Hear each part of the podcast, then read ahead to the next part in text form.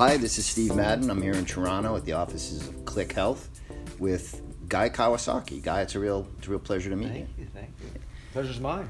So, um, Guy is here in, uh, at the, the offices of Click talking, uh, giving a, a town hall presentation um, as a part of the series that Click runs. Um, and I'm, I'm wondering, you're, gonna, you're scheduled to talk in about an hour or Yes. so. Um, what, uh, what are you planning to talk about? Uh, the talk is based on a book called Wise Guy, and Wise Guy is a collection of stories that sort of formed my life. Uh, if you're familiar with Chicken Soup for the Soul, this is Guy's version. Chicken Soup for the Soul is outside contributors. This is purely Guy. Um, I tried to name the book Miso Soup for the Soul, but that didn't go very well with the Put, publishers. putting a Hawaiian spin on it? Yeah, yeah.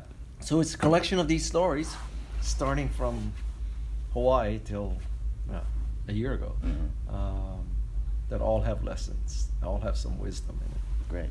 Um, I'm glad you brought up Hawaii Yeah. because um, you're uh, a- as part of uh, part of what I saw in the book, the jacket. um, Yeah. the jacket photo has a picture of you surfing. Surfing, yes. And you've learned to surf in your 60s. Yes, it, it, I don't advise that. I mean, that's not optimal.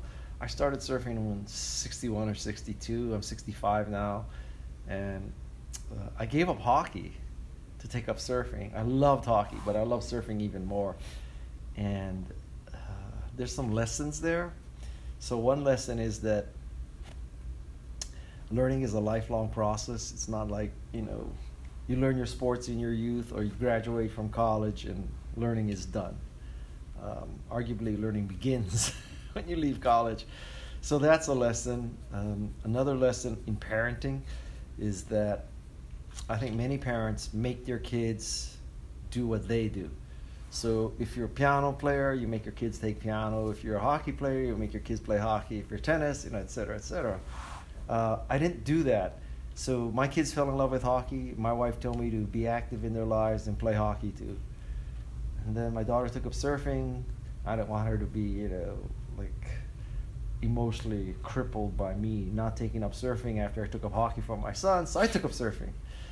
That's it. I have one son who wingsuits, and I draw the line there.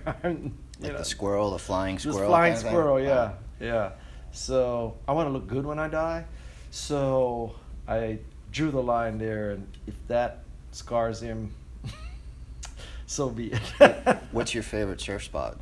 Uh, well, I live. I have a house in Santa Cruz, and I haven't surfed all over the world. You know how you see these YouTubes and they're like going to Tahiti and they're going all over. I haven't done that, but I've been to a lot of places, and I will tell you that there's a one or two mile stretch near my house that has a break for longboard, shortboard, advanced, intermediate, beginner. It's hard to beat that on a consistent basis. On any given day, yeah, I'm sure Tahiti is amazing, Mhm. But you fly to Tahiti, you're not sure if you take your board or rent a board there. You get to Tahiti, and you know your window in Tahiti is five days, right? And if the surf is not good for five days, tough luck. If you live in Santa Cruz, there's always something. So Well, I don't know what you're doing after your visit to Toronto, but it's pumping on the East Coast right now. Yeah, I 'cause live- of I hurricane? I live in New Jersey, and there's a hurricane offshore, and there are actual barrels at, on the Jersey shore. that's not necessarily what I want. but um, Yeah. yeah. So if you're not do- if you're going to New York, you might want to bring a board with you. me, Um, and, me and Arianna Huffington, maybe we can go surfing. Yeah. Um, so I want to talk a little bit about uh, about creativity and evangelism. I mean, Okay. you sort of you you've made your bones uh, as as Mhm. uh, as an evangelist. Mhm. Um, I'd like you to talk a little bit, if you would, about the, the, the state of evangelism Yeah. right now. Well, first it was Jesus, and then there was a 2,000 year gap, and then there were evangelists at Apple. Um, evangelism comes from a Greek word meaning bring the good news. So, what evangelist does is bring the good news. I brought the good news of Macintosh, making people more creative and productive. Today, I'm chief evangelist of Canva. I bring the good news of Canva, how Canva has democratized design so anybody can create great design without buying or renting Photoshop and you know spending a year learning Photoshop. So that's what an evangelist does. Uh, it's particularly well suited to a product that is great um, it's hard to evangelize crap. Uh, I call this Guy's Golden Touch. So, Guy's Golden Touch is not that whatever I touch turns to gold. Guy's Golden Touch is whatever is gold Guy touches. And so, Macintosh is gold, Canva is gold. It's easy to evangelize gold, it's hard to evangelize mm-hmm. crap. So, uh, I would say that uh, Apple truly was the first company that used the term or even the skill set evangelism in a secular sense. Uh, it has subsequently been adopted by many companies. If you went to uh, if you went to Indeed and typed in evangelists, you'll find some churches recruiting evangelists, but you'll also find many companies recruiting evangelists. And the concept is there that you know the company has good news. The company wants not simply customers but believers. Um, it's particularly good for something where it's a platform, so you get people to believe in a platform and then do something with that platform. So you evangelize Macintosh, they love Macintosh, you write Mac software, uh, as opposed to simply, you know, here's 20 bucks, give me a copy of your whatever, and it's done. Uh, so, yeah, another, if you are, if you are Amazon, you would have evangelists for people to create skills for your devices as opposed to you know schlepping books. Mm-hmm. Um, so an Alexa evangelist would convince people to write Alexa skills. And how how do you think the role of an evangelist has changed since the early '80s? Uh, I don't think it's changed that much. I mean, it is fundamentally getting people to believe in something as much as you do, selling your dream, um, you know, carrying the battle forward for you. Certainly, the the development of social media and tech in general, I think, has made evangelism easier. Because in 1983, I had a car, I had a copper-based phone. Sometimes people had a fax machine and an airplane ticket. And today, you can, you know, you can do so much more with whether it's Zoom or Skype or uh, Udemy courses or you know anything like that, it's it's much more digital, much more extensible. Is it uh, is it harder to control the message? Uh, well, I I don't think it's it may be. I don't think it's any harder to control the message. I think it may be harder to control the reaction. So, uh, you know, you you you just don't know what's going to happen on the internet or on Twitter when you go to market. Mm-hmm. You had more control, maybe because things were slower back then. Uh, if you use a book analogy, you know, there's the concept of the product life cycle adoption, right? So the you take a product, you introduce it, the pioneers, which are the real nutcases, they try anything.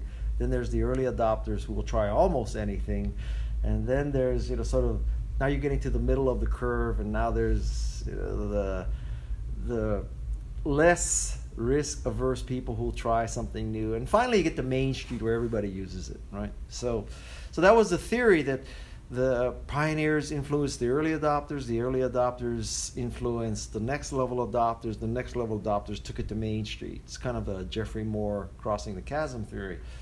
Uh, I, I would say that that is vastly compressed and so, in books, for example, there was a time a long time ago where you didn't read a book until the New York Times book review said this is a great novel, or Washington Post, or Publishers Weekly, or you know something said we reviewed the book. You should book or you should read it.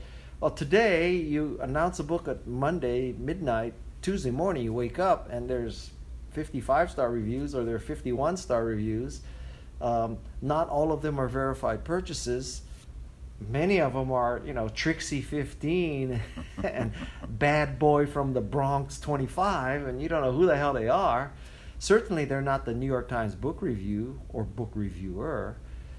And yet, you look at that and you say, oh, this new book is averaging two and a half stars. I'm not going to buy it or it's averaging five stars, one click, it's in your basket. Uh, I think that's how the world works today. So I don't think I think there's much less reliance on the so-called experts, the the New York Times Book Review, and it's more well, how many stars does it have on Amazon, and that has major ramifications in marketing. Can you can you expound on that a little bit? Well, the ramifications. Well, the major ramifications of marketing, again, using the book analogies. Listen, don't get me wrong. If New York Times reviews your book and likes it, that is a good thing. But I don't think it necessarily can make or break your book anymore. Uh, If somebody said to me, you could have a New York Times book review, good book review, or you could have 75 reviews on Amazon that come out to four and a half stars, I would take the latter Mhm. and that has major ramifications that in the old world you'd have a book you'd hire a pr firm they would suck up to the new york times washington post you know all the, all the book reviewers and then you pray. Uh, in this world you might still do that but in this world uh, it's arguably more important to get you know, your fans and whatever to immediately read and buy the book and rate it. Because you want to and i'm not saying you i'm not saying you're gaming the system. I'm not saying you're faking your identity and getting fake five star reviews. I'm saying Mhm. you know what i do is there's probably four or five hundred people who read my book prior to it going for sale and so the night of at midnight when it's going to go live, I ask my 500 reviewers to, you know, in four hours, please go review my book. And I can wake up the next morning and there will be 50 four or five star reviews. Is that cheating? I don't think so because A, they really did read the book, and B, I didn't tell them what to say, and C, um, it's not like I have 50 identities and I'm putting the review. I mean, uh, that's just good marketing. When was your book published? This when was Wise Guy published? Uh, six months ago. so like how many stars do you have on Amazon? I haven't looked recently. You can check. I mean, I bet you it's 150, 200. I bet you it's four and a half or five stars. Can you check? Let's see. He's he's Let's just blow my theory right now. some someone in our studio is checking now, so we're gonna Yeah. smoke, we're, gonna, we're gonna smoke test this right now. Um, 140. 140 the- reviews? And what? Five star. 140 reviews and five stars. That's great. I rest my case. Yeah. Um, how? Uh, what about influencers? You know, influencers Yeah. on, on, on social media. well, first of all, some people would claim that I'm an influencer. Um, if you added up all my numbers, I think it's six, seven, eight million. Um, Yeah, I'd say that makes you an influencer. But uh, let me tell you something, okay? Listen, I would never tell somebody I'm not an influencer because, you know, that's stupid. But I wish I could tell you that I release a book and I tell a total audience of maybe 8 million people go buy my book. And bada bing, bada bang, 800,000 go buy the book. Even 80,000 to buy it. ain't happening Yeah. like that.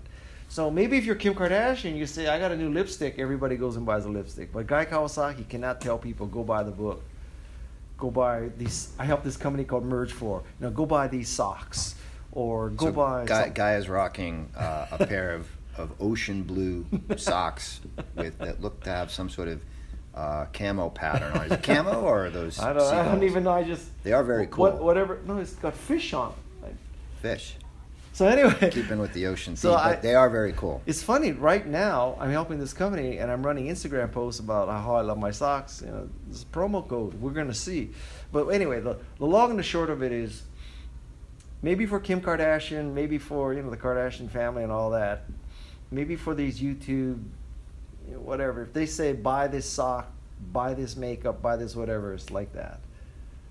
That's not true for me. I, I don't think it's true for most people. Um, so I guess I'm shooting myself in the foot by telling you that influencers may be overrated.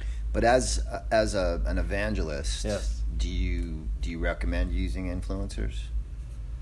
Well, I I think as long as it is, it's not an or condition, right? So if you're saying, "Oh, should I do? Should I?" Going back to the book analogy, should I suck up to the New York Times or should I suck up to business people who could give a great review on Amazon? The answer is not an or, it's an and.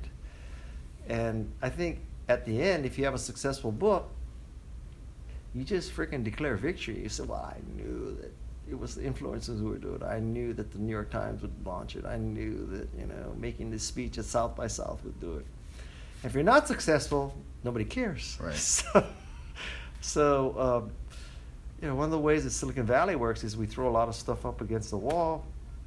We go up the wall with our Sharpie, you know, just like Donald Trump, except he's not drawing weather maps. We go up to the wall and we paint the bullseye around the what's stuck, and we say, guess what? we hit the bullseye. I'll tell you what, it's very easy to hit the bullseye if you draw the bullseye after you see what's stuck in the wall. You do it every time. That's how Silicon Valley works. Mhm. So um, anyway, we got on this whole thing about so yeah, influences. Would I try it? Yes. Would I do it? Yes. Can it hurt? No. But it's not as simple as oh, we'll get Trixie and Biff and Tiffany, and we'll get them to use our makeup. And if it were that easy, every product would be successful. Okay. Let's talk a little bit about uh, about creativity. You were involved with uh, Apple's uh, Yes. iconic "Think Different" campaign. Mm. Let me tell you my involvement with that campaign. Okay, so this happened just as I was leaving Apple. So there's a meeting of all the marketing people. There's like 15 of us. And the guy who was basically the CMO of, of Apple at the time, and Steve Jobs. Steve Jobs had not yet returned to Apple, but he I think he had already sold NeXT to Apple's. So he was coming back or in already, right? But he wasn't CEO yet. And there was a person from our ad agency, and uh, he showed the first reels of not that you don't use reels anymore, but the first we're the first person first people to see think different. The Einstein, Gandhi, you know, Martin Luther King. And we loved it. So at the end of this, the guy from the agency says, I have two copies of the videos. I'll give one to Guy and one to Steve. And Steve says, Don't give one to Guy. This is in front of 15 people. So at that point, what the hell? So I said, Steve, is it because you don't trust me? And Steve says, Yes, I don't trust you. And I said, You know, Steve, it's okay. I don't trust you either. Probably cost me 250 This- million bucks. This was, this was this was when you were leaving Apple. No, I was still at Apple. Uh, Steve was coming in. I had kind of made up a decision to go and start a venture capital, you know, investment bank. So, obviously, if I thought I was going to stay at Apple, I might not cop that attitude. But um, it was either one of the ballsiest moment of my life or one of the stupidest moments of my life. How did he respond? I, I I hope, I think he was taken aback that you know because not many people would have said that to Steve Jobs. Uh, you know, having said that, a year or so later, he offered me another job at Apple. Of course, I'm a dumbass. I didn't take that job either. So I quit Apple twice, and I turned down Steve once. That's got to be 250 million bucks right there. So I would not be in Toronto. I'd be in Tahiti right now. I'd be in that barrel in Tahiti, saying, "Oh, this is better than Santa Cruz." Yeah, surfing, surfing too. Um, so let's talk. Uh, let's talk a little bit, uh, if you would, about um, about creativity. Yes. because uh, that's that's what Chops is all about. Um, based on what you saw in that campaign, right? The Think Different? Think different. Yeah. And and where things are now. Yeah. What uh, what do you think is the state of creativity in, in advertising and marketing now compared to 30 years ago, 35 years ago? Well, this is one of those questions that uh, whenever you ask an old person, they always say it was better then, right? So there was the creativity of Think Different and the Super Bowl commercial, and you know, and like, you know, what what commercial, what campaign captures you like that? Can you think of one? I mean, is there one from like, I don't know. Uh, you know, did GoDaddy change the world using Danica Patrick? I mean, I mean, what what did Frito Lay with their Super Bowl commercial? You know, like what can you think of anything that great? So yeah, that's one attitude, but I, I kind of think that no, nostalgia is overrated. Um, I think it's a very different world because it's so much of it is about social media and targets and you know optimization of the use of Facebook and all that. It's not about I don't think it's not about the twenty million dollar Super Bowl commercial anymore. Mm. That you know one ad makes or breaks you. Uh, and I think that's a better world. Um, the one Super Bowl commercial that makes or breaks you, that's really roulette, mm-hmm. right? I mean that's whereas I, I love the concept of social media, A/B testing, you know, using influencers, the whole marketing mix. I think is better. Right. Uh, certainly for an entrepreneur, this is a much better time in terms of marketing, because in the old days, if you're a software company, you bought a ninety-five thousand dollar ad in the Wall Street Journal on Thursday, and next to Walt Mossberg's column, you you launched Lotus one two three. I, why would you buy a you know, why would you buy a, an ad in the Wall Street Journal today if you're a software company? Uh, there, there, I think a very good example is a guy named Marques Brownlee. Okay, so black kid, just got out of college. In college, he used to review devices, phones, you know, computers, all that, cameras. Now he's out of college. He has I don't know 35 million followers on YouTube and he's the one saying, okay, here's the iPhone 11. I'm unboxing it. Just the pluses and the minuses. Here's the Samsung, whatever. Here's, you know, here's the new Tesla. Here's the new Porsche Taycan. I mean, he does all that stuff. So if you can get him to review your product, that's better than any commercial. If you said to me, guy, you can either have Marques or an ad in the Wall Street Journal, I take Marques all day long. And I think that's the state. And I think that's good. Yeah. I think it's good. So um, tell me a little bit about Canva. So Canva is an online graphics design service based in Sydney, Australia.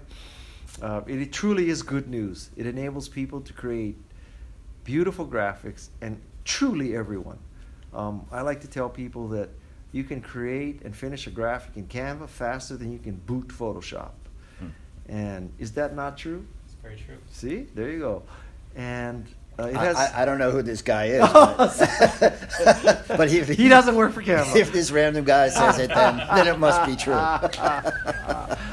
um, so, you know, for for your listenership, if they need to make a flyer or a poster, an Instagram post, a 16 by 9 presentation, and they've been struggling with PowerPoint or Photoshop, or maybe even more likely, you know, they're using an out, outside agency and they have to write up, uh, you know, a description of the graphic and then they have to submit it to the agency and the agency comes back with four different designs and, you know, you go back and forth and four weeks later, you, you know, you have a one by one Instagram post.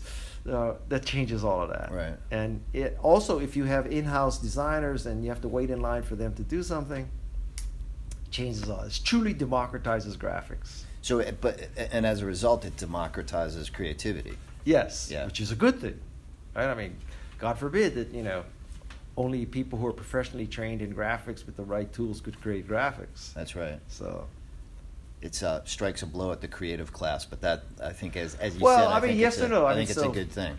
You could, at at some level, you could say yes, it strikes a blow at the creative class. I would make the case that it liberates the creative class. I could also make the case that you know, it's one thing to be have a tool to easily make graphics, but you still need a, an eye, right? Uh, we've we've made it so that people without an eye can use our templates. But if I were truly a creative person who's been using Photoshop, you could have one of two attitudes. One is, man, I am what I am. I'm going to stick with Photoshop. Or you could say, I can do what I do so much faster and easier and, cheaper. Like, holy moly, I can like create ten graphics a day instead of one. Mm-hmm I got to try this thing. You, you, you really should. Uh, trust me. Yeah. Okay. Wow. Um, one more question before yes. we go. Tell me the story behind that watch. It looks. Uh, it this looks, watch? Yeah, it looks well loved. It's definitely spent some time in the water. Uh, yeah, this is a Breitling. Um, I happened to just fall in love with Breitlings. They had a model called the Aerospace, which not only has this analog face, but it also has digital.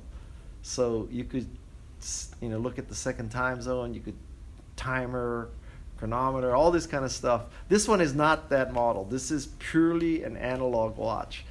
And it's a complicated story. So I, I use this analog watch most of the time because I never have to worry about the battery because Mhm. it's self-winding. Mhm. Right? So that's the beauty of this. Um, having said that, when I'm surfing, I use an Apple Watch because the Apple Watch has an app that tracks my rides. Right. So I use the Apple Watch just for surfing, and I use this every other time. And I also think that um, this kind of watch kind of makes a statement that you know I'm not just a tech weenie. I, you know, I, I have I have a Breitling. I mean, I have a you know. Well, style's important, so uh, don't worry, folks. I'm going to take a picture of it and I'll post that online too. So, um, Guy, thanks very much. This uh, Absolutely this has my uh, pleasure. Been an Absolutely absolutely, pleasure. uh, absolute pleasure to interview. Thank you. Um, and I wonder before we sign off if you could uh, autograph of a copy course. of Wise Guy Of for course. How do you spell your name? S T E V E. Okay.